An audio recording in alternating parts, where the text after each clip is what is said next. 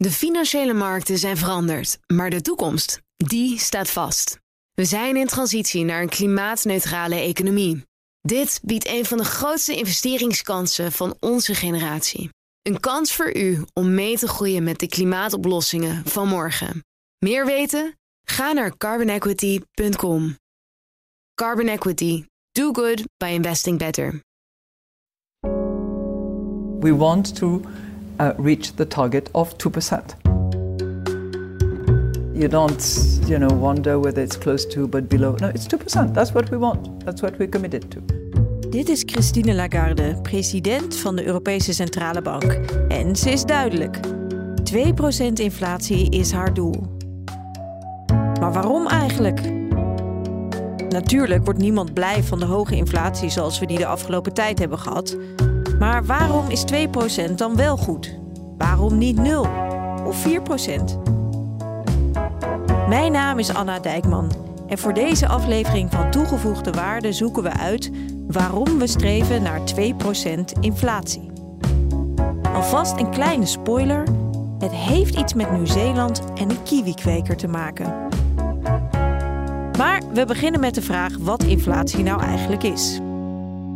De inflatie zoals wij die meten, of in ieder geval waar mensen het vaak uh, bedoelen als ze het over inflatie hebben, dat gaat over de inflatie van uh, consumptie. Je hoort Peter Hein van Mulligen, hoofdeconoom van het Centraal Bureau voor de Statistiek.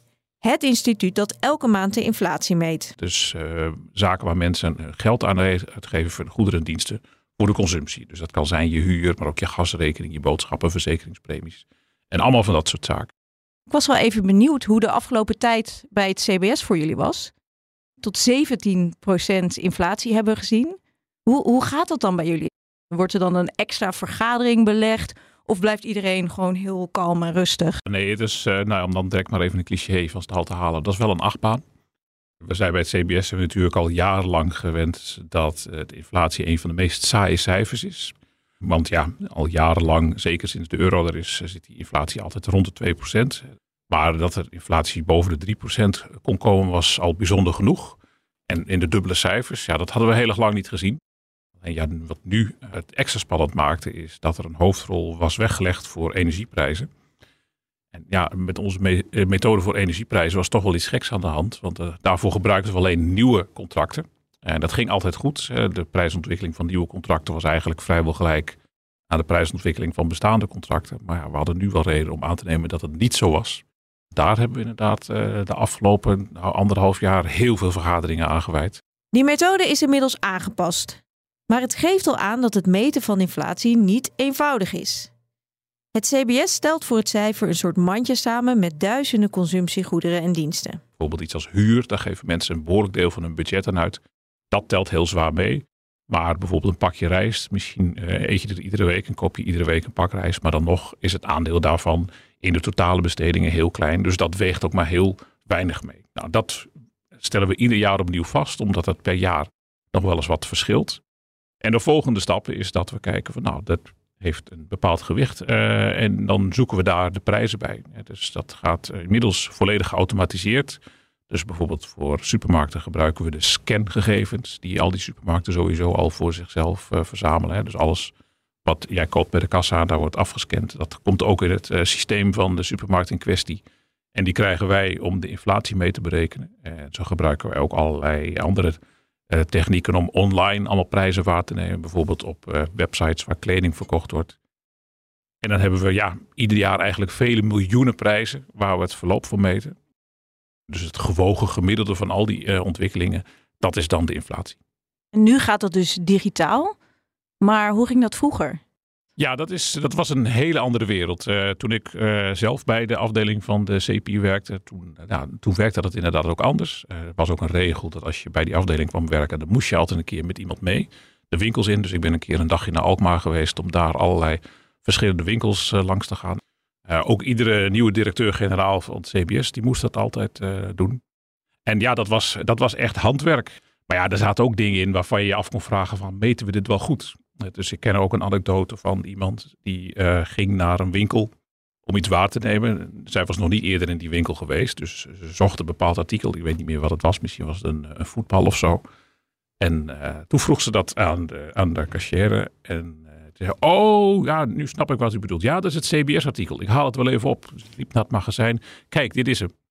Ja, die bal die verkochten ze al jaren niet meer. Maar ja, iedere maand kwam er iemand van het CBS langs om keurig daarvan het prijsje op te nemen. Dus speciaal voor die interview van het CBS hadden ze die bal maar laten liggen. Maar ja, dat is natuurlijk niet wat je wil. Je wil de prijzen meten van spullen die mensen ook echt kopen.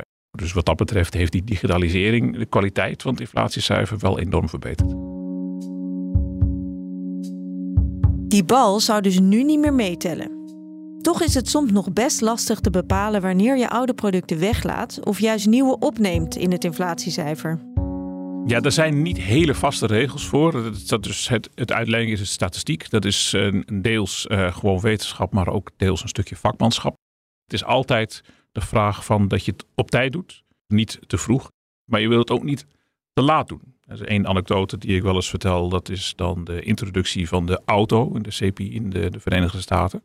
Ging pas ergens in uh, de jaren twintig kwam die in de CPI terecht daar. Maar op dat moment haalt al 90% van de Amerikaanse huishoudens een auto.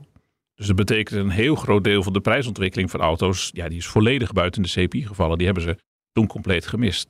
Dat de samenstelling elk jaar een beetje verandert, betekent wel dat over langere tijd de inflatie eigenlijk helemaal niet zo goed vergelijkbaar is. Bij het inflatiecijfer maakt het jaar op jaar niet zo heel veel uit. En zoveel verandert niet in één jaar tijd. Maar hoe verder je teruggaat in de tijd, hoe groter die verschillen worden. Het zijn natuurlijk wel schakeltjes van telkens twee jaren. Dus dan zou je denken, nou dat gaat toch goed. Maar tegelijkertijd uh, vergelijk nu even het gemiddeld prijsniveau met dat van de jaren 90. toen kon je voor een, uh, een, gulden pakkenbeet net zoveel kopen als voor een euro. Dus dan kun je zeggen van nou in die tijd, eh, over de hele periode is de inflatie eigenlijk 100% geweest. Maar ja, in de jaren 90 kochten we nog allemaal spullen die nu niemand meer koopt. En we kopen nu allemaal spullen die er toen helemaal niet waren. En als ze er waren geweest, hadden ze, waren ze waarschijnlijk 10 tot 1000 keer zo duur geweest als nu.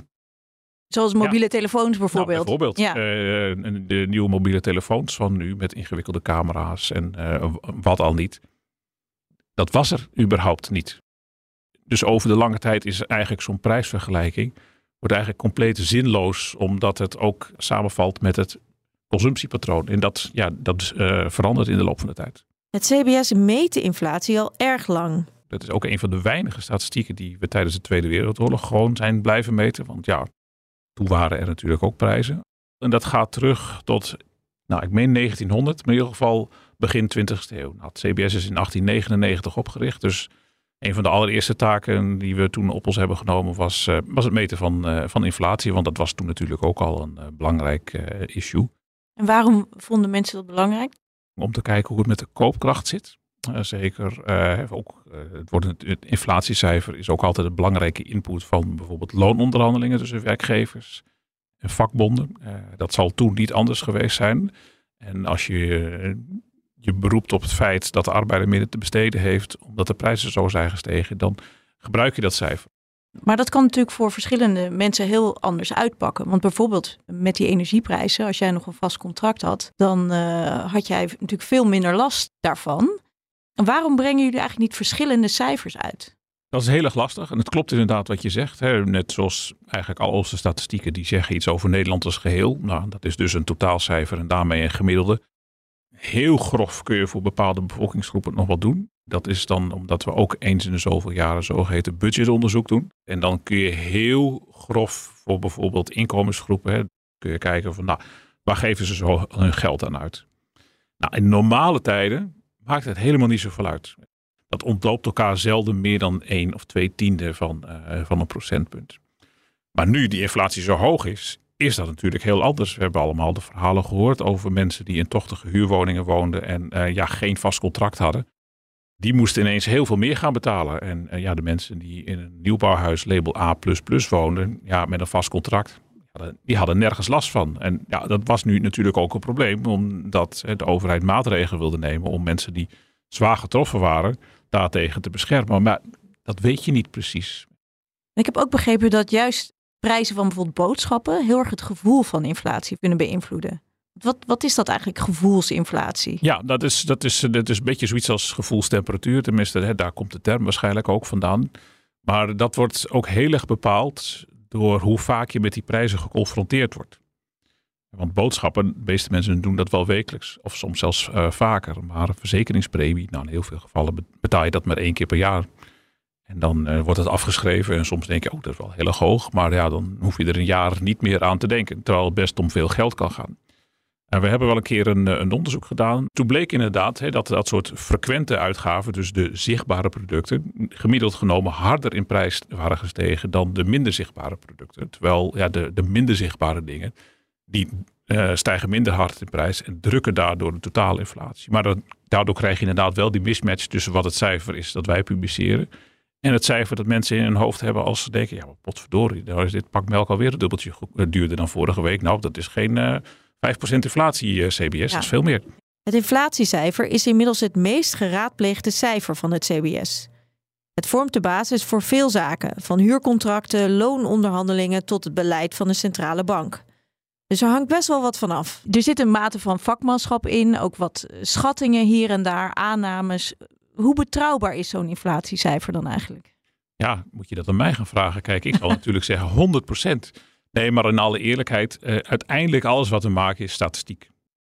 We houden niet de boekhouding van Nederland bij. Dat je weet, zo is het precies. Dus het is altijd een benadering van de werkelijkheid. Uh, sommige dingen kun je ook niet helemaal precies weten heel veel zaken die gedaan worden, dat is uiteindelijk een keuze die ergens iemand neemt van nou, dit lijkt ons de verstandigste beslissing op, eh, om te doen op basis van uh, die informatie die we hebben. Want hoeveel informatie we ook hebben, eh, en dat is nu heel veel meer dan het vroeger was met al die honderden miljoenen prijzen die we jaarlijks waarnemen. Dus wat dat betreft, gebrek aan data hebben we niet. Maar het is natuurlijk nooit volledig. Je weet nooit precies wat iedereen heeft gekocht tegen welke prijs en in wat voor winkel was het een aanbieding.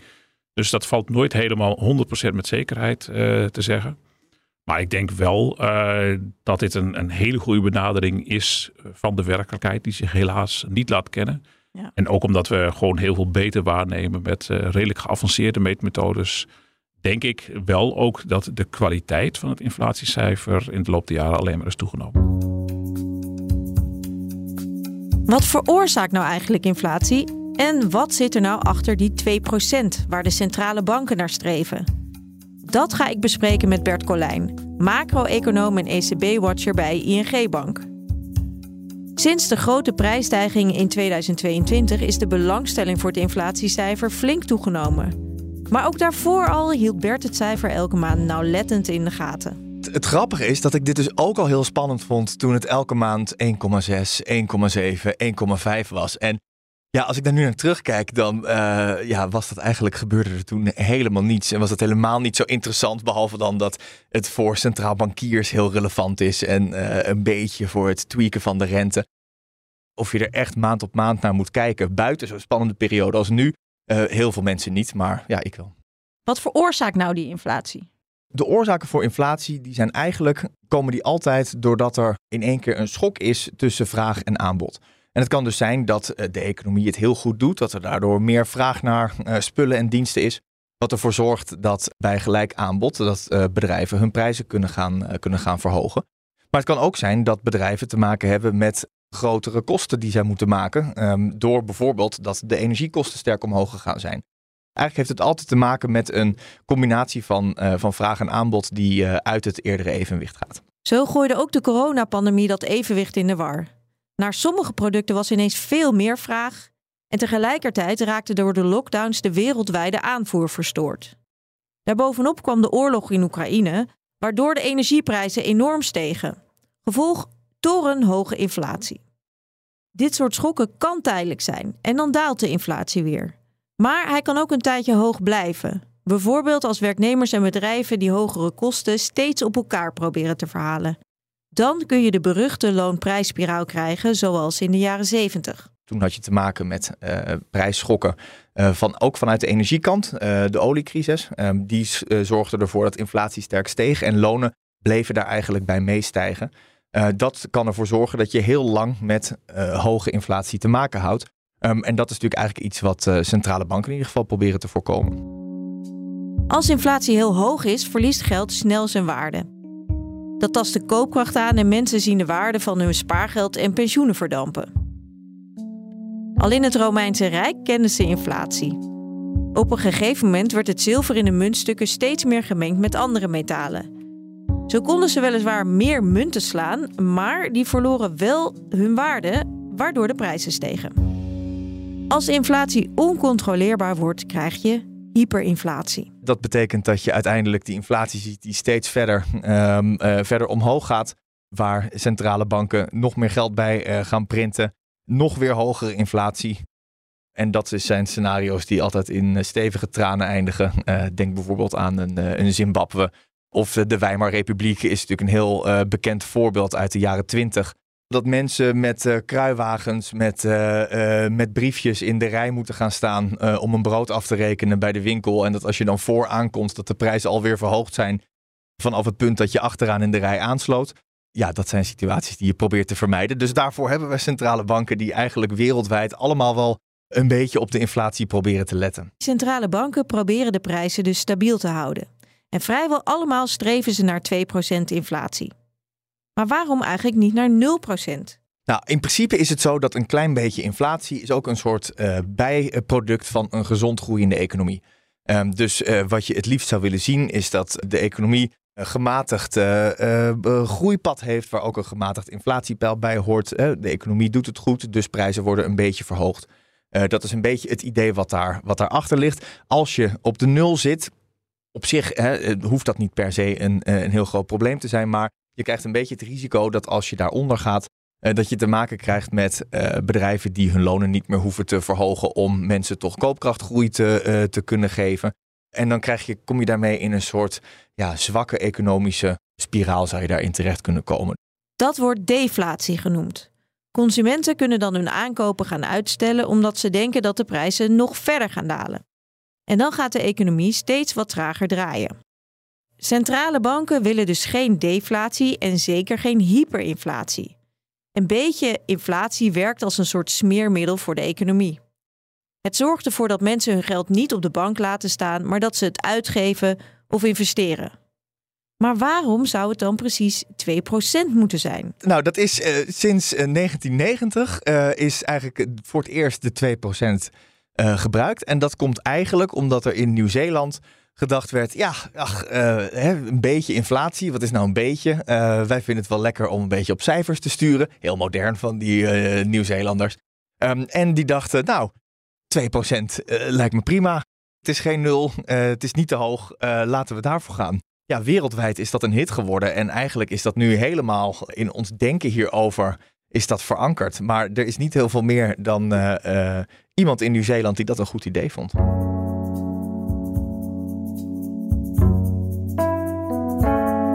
Precies te zijn was dat de Nieuw-Zeelandse econoom, bankier en parttime kiwi-teler Don Brash.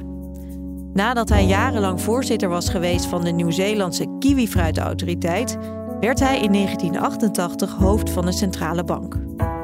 De economie van Nieuw-Zeeland kwakkelde al sinds de jaren 70 en er was forse inflatie van meer dan 10% Om die beter te kunnen bestrijden was er een wet in de maak om de centrale bank onafhankelijker te maken van de politiek. In die wet kwam ook dat het voornaamste doel van de centrale bank was om de prijzen stabiel te houden. Dat is nu normaal, maar was toen nieuw. En niet iedereen was daar blij mee. De vakbonden bijvoorbeeld vreesden dat werkloosheid enorm zou stijgen als dit inflatiedoel leidend zou worden. Brash ontving zelfs doodsbedreigingen. Uiteindelijk kwam de wet er toch. Maar wanneer was er nou precies sprake van stabiele prijzen? Bij een inflatie van 0%, 1%, 5%? Samen met de minister van Financiën kwam Brash uit op maximaal 2% een op gevoel gekozen veilige marge. En daar heeft de statistiek ook iets mee te maken, legt Peter Heijn van het CBS uit. Ook centrale banken weten dat het officiële uh, inflatiecijfer nooit helemaal de echte prijsontwikkeling kan meten. En dat officiële inflatiecijfers een inherente opwaartse vertekening hebben. En dat geldt niet alleen voor het Nederlandse CPI of het Amerikaanse CPI. Ook in de literatuur is dat bekend. Is dat de echte inflatie, als je die zou weten, meestal onder de inflatie ligt, zoals uh, landen die meten. Dus het is in zekere zin ook een soort foutmarge die ze daarmee inbouwen. als je zou mikken op 0% in de inflatie, dan is in werkelijkheid de, waarschijnlijk de inflatie licht negatief. Nou, dat wil een centrale bank helemaal niet. Deflatie over een lange periode. Dus dat is ook een reden dat ze er relatief veilig net een tikje boven gaan zitten. En zo werd die 2% in 1990 officieel beleid in Nieuw-Zeeland. Het had effect op de inflatieverwachtingen. Prijzen en lonen stegen langzamer en eind 1991 was de inflatie in een paar jaar tijd gedaald van bijna 8% naar 2%. Brash vertelde graag over zijn succes aan andere centrale bankiers die het idee vervolgens ook omarmden. Ook zij zagen het belang van een concreet doel om de inflatieverwachtingen in de samenleving te managen. De ECB vindt het ontzettend belangrijk en de Federal Reserve eh, Bank in de VS ook. Dat het uh, zo is dat er over het algemeen in de samenleving vertrouwen is dat de centrale bank die inflatie inderdaad terug naar 2% kan, uh, kan krijgen. Eigenlijk onder andere dus om ervoor te zorgen dat er niet een soort algemeen beeld gaat heersen van nou we kunnen de prijzen elk jaar wel met 8% verhogen. Want iedereen verwacht het toch, dus daar krijgen we geen gedonder mee. Toch is die 2% niet onomstreden. Het is niet zo dat er, dat er een soort uh, optimum is vastgesteld en dat dat inderdaad 2% is. Het, het is, gewoon een lekker, lekker getal. Het is, het is een lekker getal. Daar wordt lekker mee gewerkt uh, ja. wereldwijd. Ja, en ook daar overigens is veel discussie over. Uh, net zoals met heel veel dingen omtrent inflatie. Er is gewoon heel veel wat we eigenlijk nog niet heel goed weten over, over inflatie. En dat maakt het ook juist zo spannend, zo'n periode die je nu doorgaat, omdat er heel veel verschillende meningen over zijn. Maar ook dat inflatietarget is daarmee niet, ja, is zeker niet onbesproken. Je ziet mensen die voor 0% pleiten. Eh, je hebt eh, zeker met de grote schuldenbergen die we nu in de economie zien, heb je ook eh, economen die pleiten voor drie of in sommige gevallen zelfs vier. Dus er zijn echt verschillende meningen over wat nou eigenlijk precies het beste zou moeten zijn. Maar vooralsnog houdt Nieuw-Zeeland ons in de greep en blijven we bij 2. 2% dus. En de centrale banken halen alles uit de kast om dat te bereiken. Is de inflatie te hoog, dan gaat de rente omhoog en zo wordt de economie een beetje afgeknepen. Dat betekent dat het dus minder aantrekkelijk wordt uh, om een investering te doen. Daarmee komt er minder geld de economie in. Dat zorgt er dan uiteindelijk voor dat er uh, minder mensen bij die bakker een brood gaan kopen. Uh, en dat er uiteindelijk daar de prijzen minder door verhoogd worden. Dus je ziet een heel lang traject eigenlijk voordat die impact is. We zien ook dat die impact heel onzeker is wanneer die plaatsvindt. Dus hè, er zijn uh, academici die hier studies naar gedaan hebben. Wanneer nou de renteverhoging uiteindelijk de inflatie bereikt. En die verschillen die lopen wel van, dan volgens mij van, van 9 maanden tot 18 maanden. Dus dat is echt een wild verschillende impact. En dat maakt het dus ook voor centraal bankiers heel moeilijk om dat beleid te maken. Want je weet eigenlijk nooit wanneer je nou precies genoeg gedaan hebt, omdat het altijd op een onzeker moment in de toekomst is dat je pas je resultaat ziet. En als je te hard remt, kun je een serieuze recessie veroorzaken. Tot 2022 hadden we eigenlijk te maken met het omgekeerde scenario en deden centrale banken er alles aan om de inflatie maar omhoog te krijgen. De ECB heeft natuurlijk heel uh, agressief beleid opgevoerd. En uh, die zijn naast uh, het rente-instrument instrument, zijn ze daar ook obligatieopkopen voor gaan gebruiken. Om daarmee de rente extra te kunnen drukken.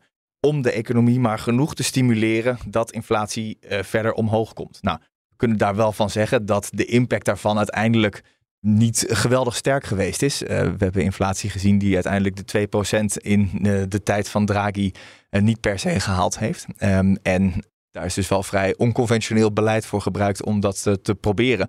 Hadden we ook in de voorgaande periode misschien wel kunnen zeggen, die 1% inflatie was eigenlijk ook wel prima geweest. We hoeven niet per se die 2%. De economie draaide goed. Er was bepaalde stabiliteit, zou je kunnen zeggen. Ja, zeker. Nee, dat, en, en je ziet natuurlijk dat de ECB heeft hun mandaat. Hè, dat, je kijkt natuurlijk naar een enge definitie van inflatie. En dat mandaat ook zeer strikt opgevolgd daar was inderdaad een hoop kritiek op uh, dat, uh, dat de ECB daar het wel heel erg, het target wel heel erg serieus mee nam.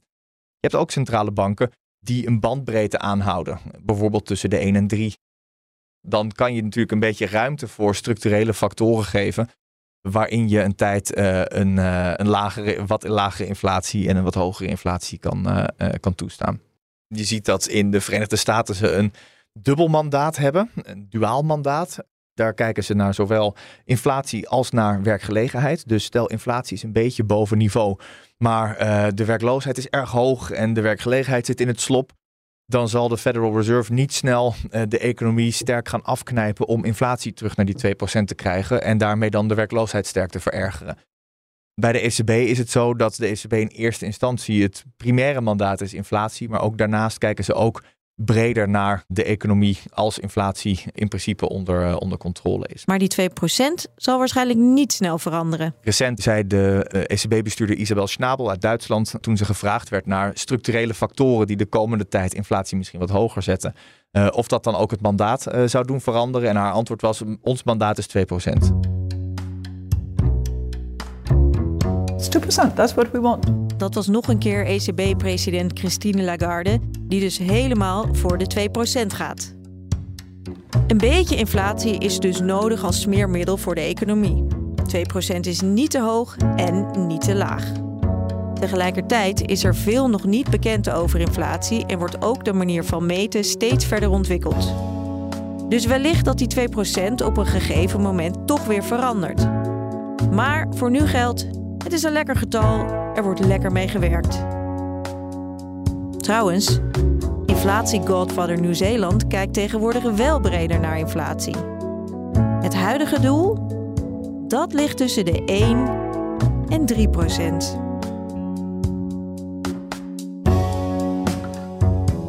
Dit was de eerste aflevering van Toegevoegde Waarde. Als je wil reageren kun je mailen naar podcast.fd.nl. Volgende week zijn we er weer en dan gaan we het hebben over de vraag wat er met de economie gebeurt als we stoppen met groeien. Redactie en montage van deze podcast was in handen van Anna de Haas en van mij. De muziek komt van Gijs Vriezen. Dank voor het luisteren en tot de volgende keer. De financiële markten zijn veranderd, maar de toekomst, die staat vast. We zijn in transitie naar een klimaatneutrale economie. Dit biedt een van de grootste investeringskansen van onze generatie. Een kans voor u om mee te groeien met de pioniers van morgen. Meer weten? Ga naar carbonequity.com. Carbon Equity. Do good by investing better.